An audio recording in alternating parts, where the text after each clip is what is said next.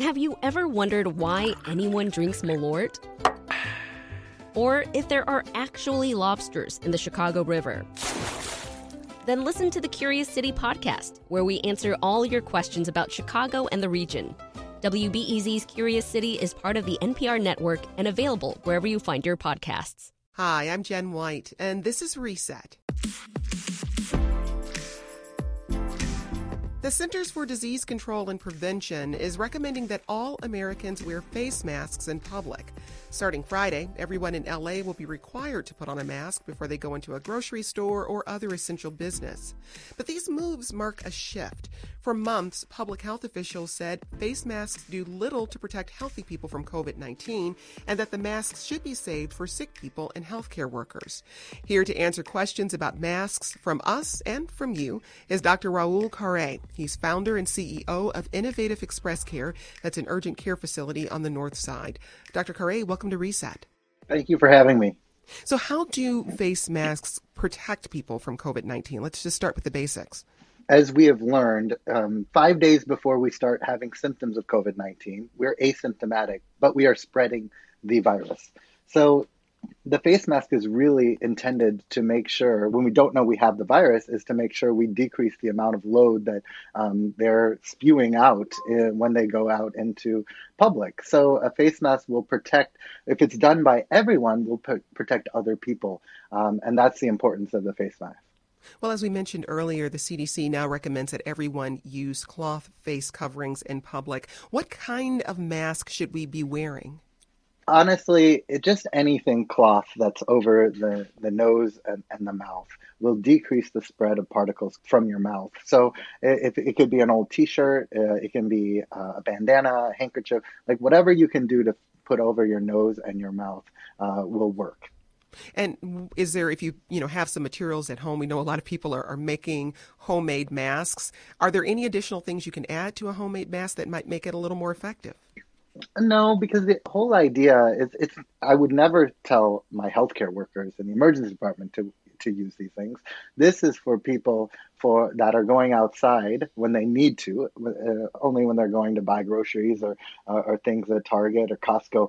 But those are the people this is for. So really doing a couple layers of fabric, cotton is fine, um, or, or quilting fabric, um, T-shirt fabric would work. Putting a couple of those and um, putting it over the nose and mouth, that's really all you need to decrease the spread when you're out doing essential things.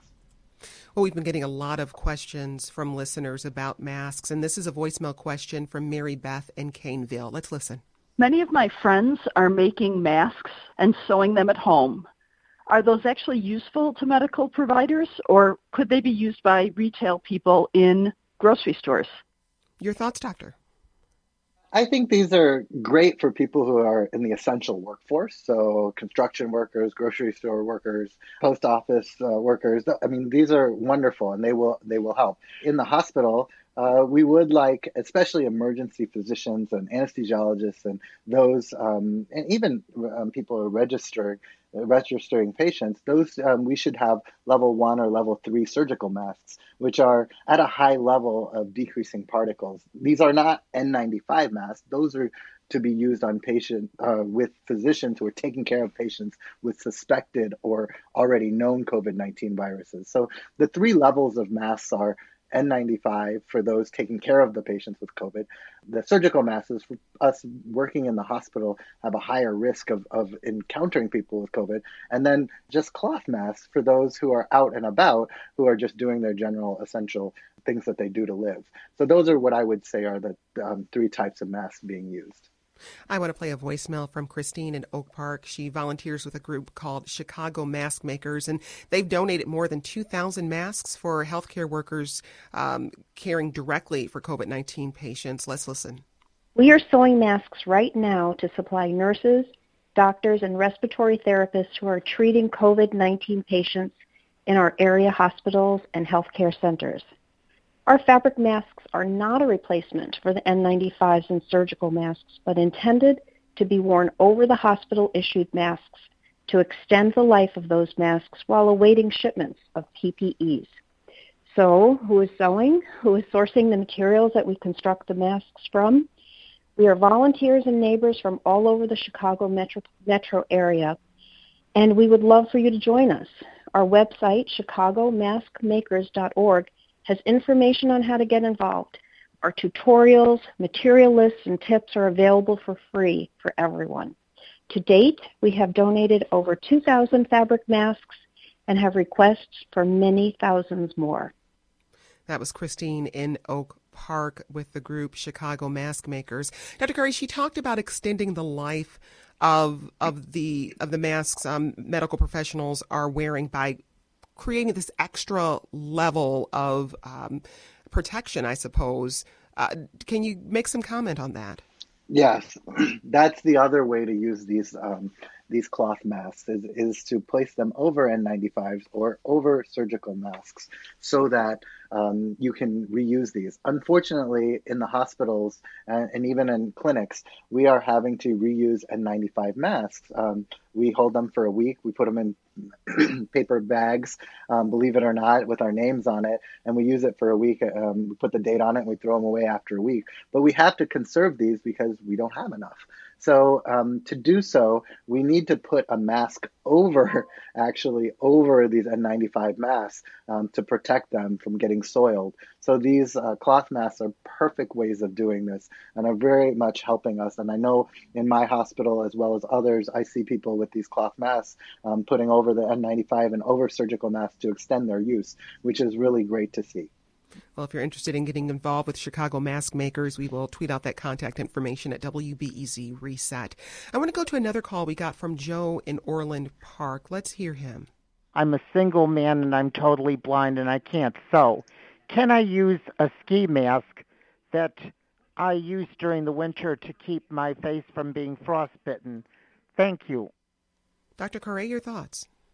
Yeah, as long as that ski mask is... Um, Uh, of cloth and has um, definitely um, doesn't have like little holes in it that you can get through. What we're wanting is something that fully covers the, the mouth and the nose uh, without any open holes where particles can get in. So um, with looking at it, it's tough, but uh, a bandana, Um, usually ski masks, but they can't have openings in them. That could work uh, depending on uh, wh- what type it is and how uh, if they have holes in them. Let's go to one more listener question from Kelly in Willowbrook, and, and she's asking about best practices for cleaning masks. Let's listen. I have a question about cloth face masks. I'm making some from a pattern that I got from a local hospital and was wondering the best way to wash them um, besides hot water and tumble dry hot. Can they be sprayed with Lysol in between wearings? Would that also disinfect them?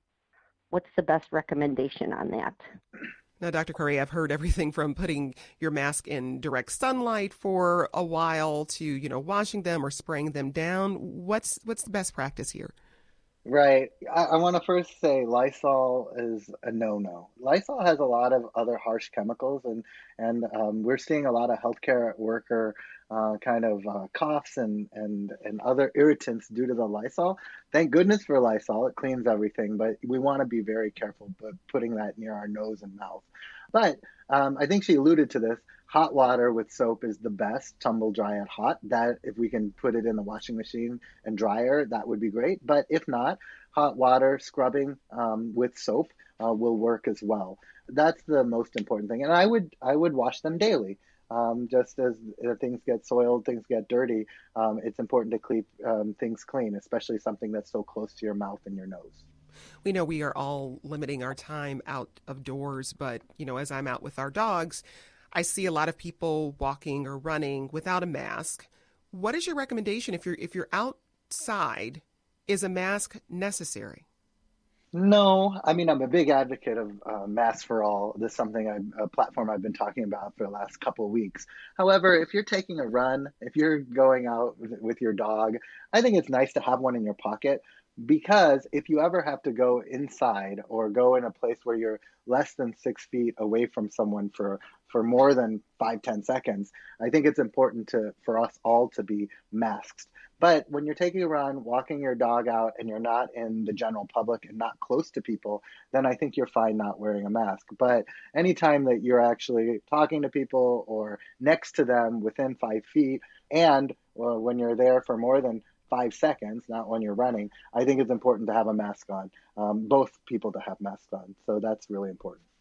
Now, Doctor Khare, you previously worked in the E R at Northwestern Memorial Hospital, but you also have a background in epidemiology and disaster relief. How did that prepare you to deal with this crisis?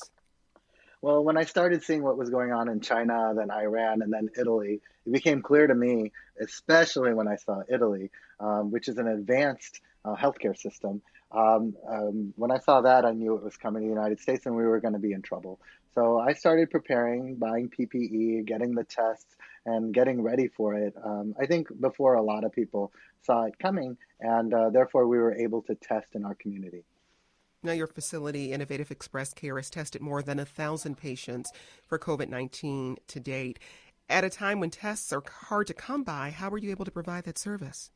I um, have relationships with labs, um, and there are two labs in in, in the community, um, Quest and LabCorp, um, and just having relationships with them prior to COVID nineteen, uh, I reached out to them saying, are you guys prepared to, to do a large amount of tests if we give them to you? We also have, uh, through the C D C and the Illinois Department of Public Health and the Chicago Public Health Department, we have the ability to send off tests through them, and I've been very working with them closely uh, to send tests off for patients as well. So just having my relationships has really helped. But not only that is having the P P E, because even if you had the test, if you don't have the personal protective equipment, which uh, includes goggles, face masks, gowns that are disposable, you cannot do the test. So you need a lot of things to even do a single test. Um, and then we just ordered those, some through Amazon, some through our distributors, but we did this um, a month ago, so there wasn't any rush, there wasn't any limitations on them.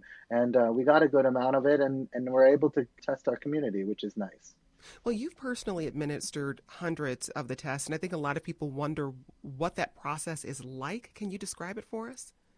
Yeah, it's a fairly simple um, test. If you've ever gotten a flu swab, it's the same one. So you just take a swab with some bristles on it, so it's a little uncomfortable, and we push it through your nose a long way, believe it or not, uh, a good five to six inches till we hit hit it, and we just move it a little bit to get some of that mucous membrane from the back of your um, nasopharynx, and then we swa- um, we mix it into some viral transport media in a test tube, and uh, we cut off the bristles. So we keep it in there, and then we send that to our private lab, Quest or LabCorp, um, which are private labs, and, and they get the test uh, results in uh, three to five days. So it's a pretty easy process. It's not painful, a little bit uncomfortable, but nothing even like a shot or anything like that.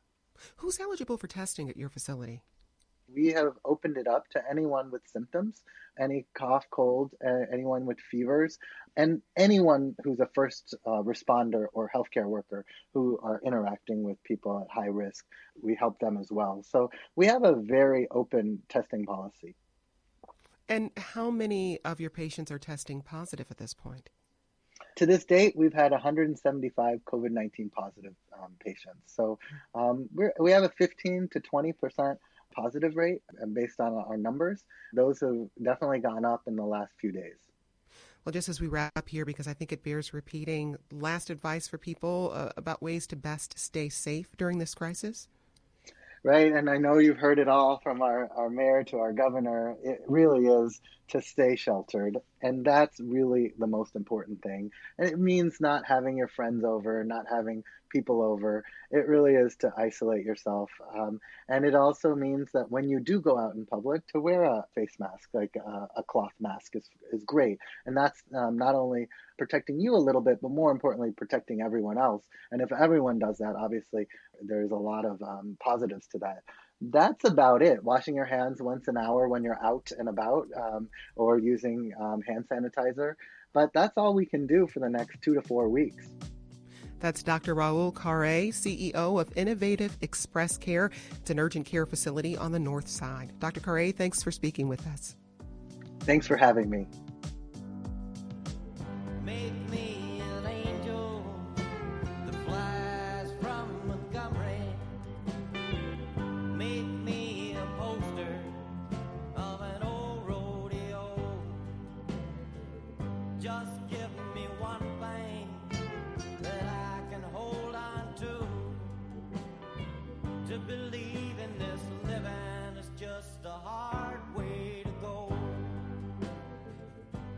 Singer and songwriter John Prine used his years growing up in working-class Maywood to weave stories that would break your heart or make you laugh out loud.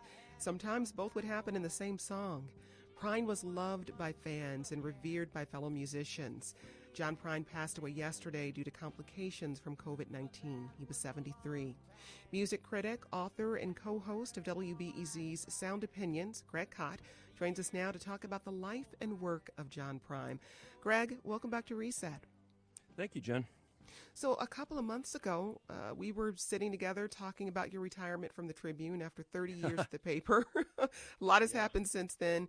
If you were working there today, what would the first few lines of your remembrance about John Prine say? Um, he was one of us. Uh, I, you know, I think that Prine, you know, was both a serious so- singer-songwriter, one of the geniuses of the last half century, but at the same time, he never acted like one.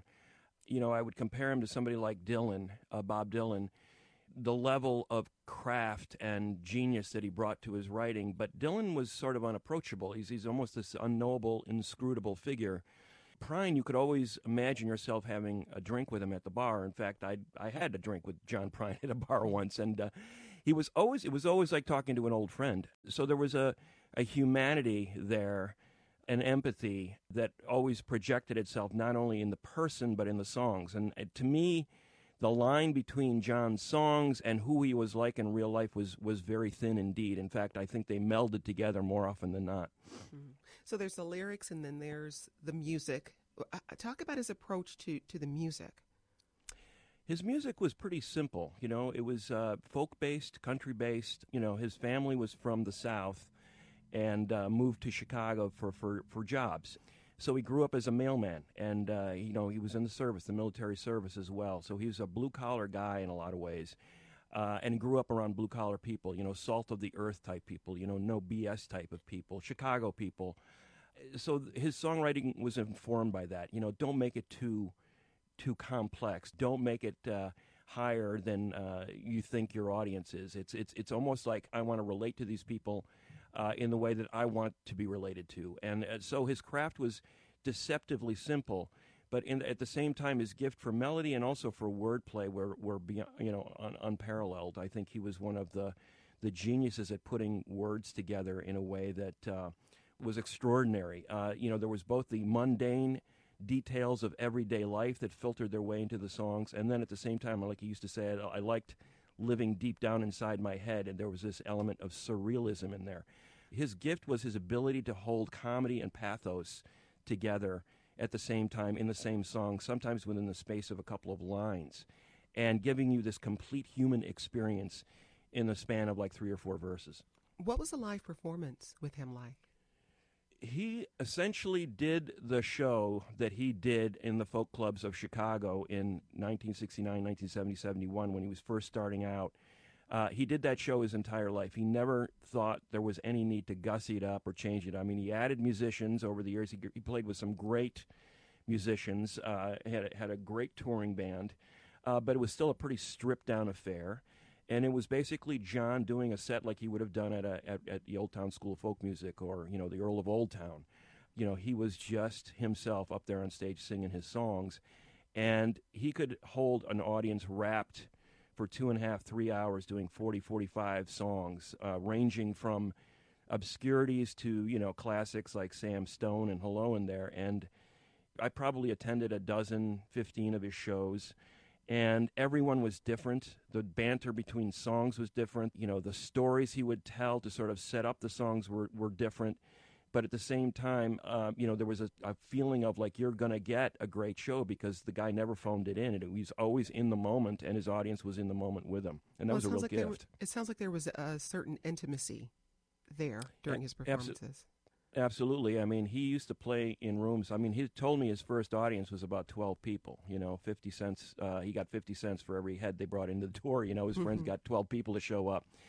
You know, as his career spiraled upward over the years, slowly but surely, cult following turns into, you know, major, you know, major mid-tier act. He was never a superstar, but at the same time, he was able to sell out places like the Chicago Theater, which is like, you know, three thousand plus people.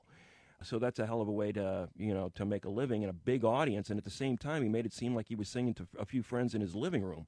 So, uh, again, that intimacy, that, you know, sense that we were in it together.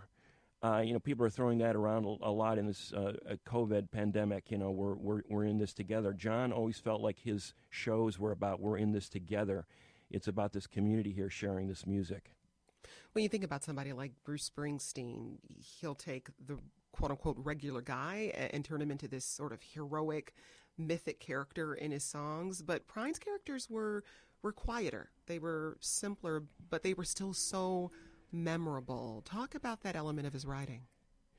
Well, I think the key was, again, as you said, uh, you know, the characters were, were down to earth and, and um, they were relatable. They were people like him. Um, he was writing about what he knew. What he knew was, you know, working class, was um, you know, salt of the earth people, you know, the farmers from the South, the factory workers in Chicago, the mailmen in Chicago, the, you know, the guys who were not uh, superstars. Uh, they went to see superstars perform, but they weren't superstars themselves. I think John always carried himself like a, a member of his audience. Springsteen, too, was able to relate to his audience, but his gift was in creating these big choruses, these big refrains, these big, big songs. And, you know, by the time of like Born in the U S A, the songs were blown so out of proportion that people didn't even under, understand what they were about.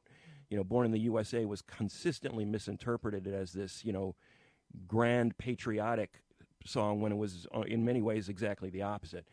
Prine songs had a lot of layers to them, uh, but I don't think there was any doubt about who he was singing to or who he was singing about. I mean, to me, it was startling for him, like an angel from Montgomery, to adopt uh, a woman's voice, you know, uh, in one of his earliest songs, you know, early seventies. It wasn't a common common thing to do that. Not, I don't know if it's a common thing to even do that now, but, I mean, it, it was one of those things where he could relate to people like himself, male or female. It was, um, you know, that sense of empathy that came across in all his songs, and by extension, that empathy created a sense of intimacy and made the songs intimate. So he wasn't about creating these big sing-along refrains, although, you know, uh, a song like Lake Marie, you know, certainly had its sing-along aspects to it. But, you know, at the same time, there was a, a sense of he was writing about everyday people in the vernacular of everyday people. You spoke to him a couple of years ago for Sound Opinions. What was the most memorable part of that conversation for you? I probably interviewed Prine a dozen times over, over you know, thirty years. And, uh, you know, the, the Sound Opinions interview, I, I felt like I'd heard every story. And, you know, of course, he, he, you know, he was never, as I said on stage, he he wasn't one of those guys who just kind of had a shtick. You know, it was always kind of in the moment. So whatever sort of popped into his head, he'd talk about. And, uh, you know, he told this story, uh, and I'd actually heard him tell it before about meeting Phil Spector, but it was just this surreal you know, story, you know, he, he brought some details to it that I hadn't heard before, uh, meeting this surreal character in this surreal setting, and like the, just the oddity of John Prine meeting this, you know, sort of, um, you know, gigantic music figure who was sort of on the downslope of his career at that sort of very vulnerable moment, and the two lives sort of intersecting for one night and creating this memorable series of events. And, and Prine was just great at telling those kind of stories that you could just imagine yourself sitting there, you know, over a few beers, hearing these stories over and over again. All you want to do is hear him talk and tell these stories because he was so entertaining. I mean, the guy could have been like, uh, I don't know, a camp counselor or something, or a preacher. You know, he was just so mesmerizing. You didn't even need music. And then you go, well, no wonder this guy's such a great songwriter, because he's so great at not only coming up with stories, but the, the vivid details that he was able to include in those stories uh, really made them just pop, made, made them live in your head for, for decades. Well, we're going to go out on uh, a song you chose. It's one of John Prine's earliest songs, Sam Stone. Really quickly, why this song? Well, you know, there's a hole in Daddy's arm where all the money goes, you know, Jesus died for nothing, I suppose. You know, I mean, in, those two lines just crush me every time. You know, he um, he talked about a guy returning from Vietnam, got hooked on heroin. He knew people like that, that just, you know, uh, their lives were destroyed by Vietnam. They, they may have come back in one piece, but they were really never the same. And this guy uh, became a heroin addict, and he just talked about this sense of hopelessness in this guy's life. And again, that sense of empathy, you know, a forgotten figure. He talked a lot about outsiders, uh, people who were overlooked, people that society didn't care about in his songs. And that song, to me, is where, where it all starts. Gave him all the confidence he lacked, with a purple heart and a monkey on his back. There's a hole in Daddy's arm where all the money goes. Jesus Christ died for nothing, I suppose. Little pitchers have big ears, don't stop to count the years. Sweet songs never last too long on broken radios. Mm-hmm. Greg Kot is the co-host of W B E Z's Sound Opinions. To hear Greg and Jim's complete interview with John Prine, go to sound opinions dot org. Greg, thanks for joining us and stay well. Thank you, Jen. Same to you.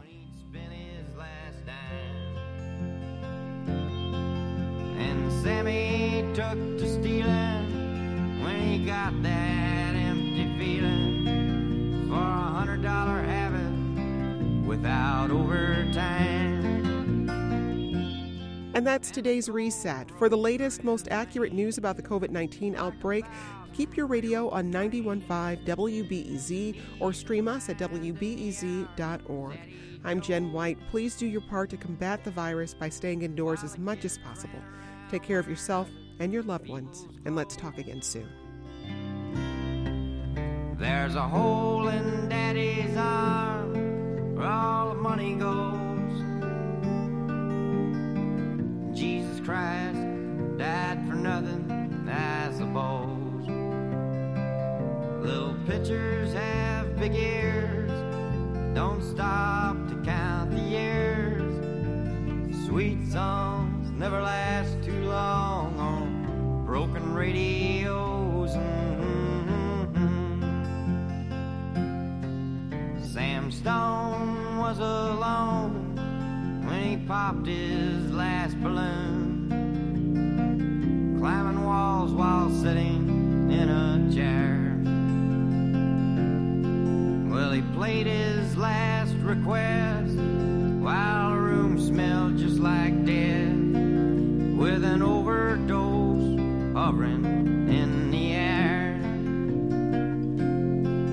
But life had lost its fun, and there was nothing to be done. But trade his house that he bought on the G I Bill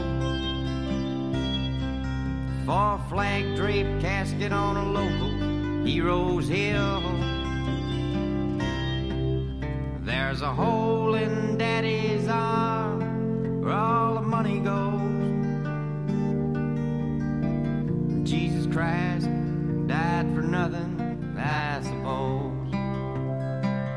Little pitchers have big ears, don't stop to count the years. Sweet songs never last too long on broken radio.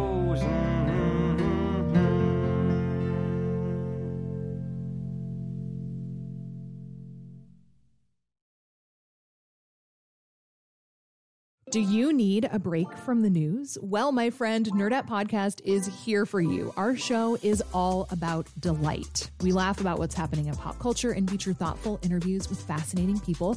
We even have a monthly book club that you can participate in. I could just go on and on about it. I loved this book. It was an experience, I'll tell you that.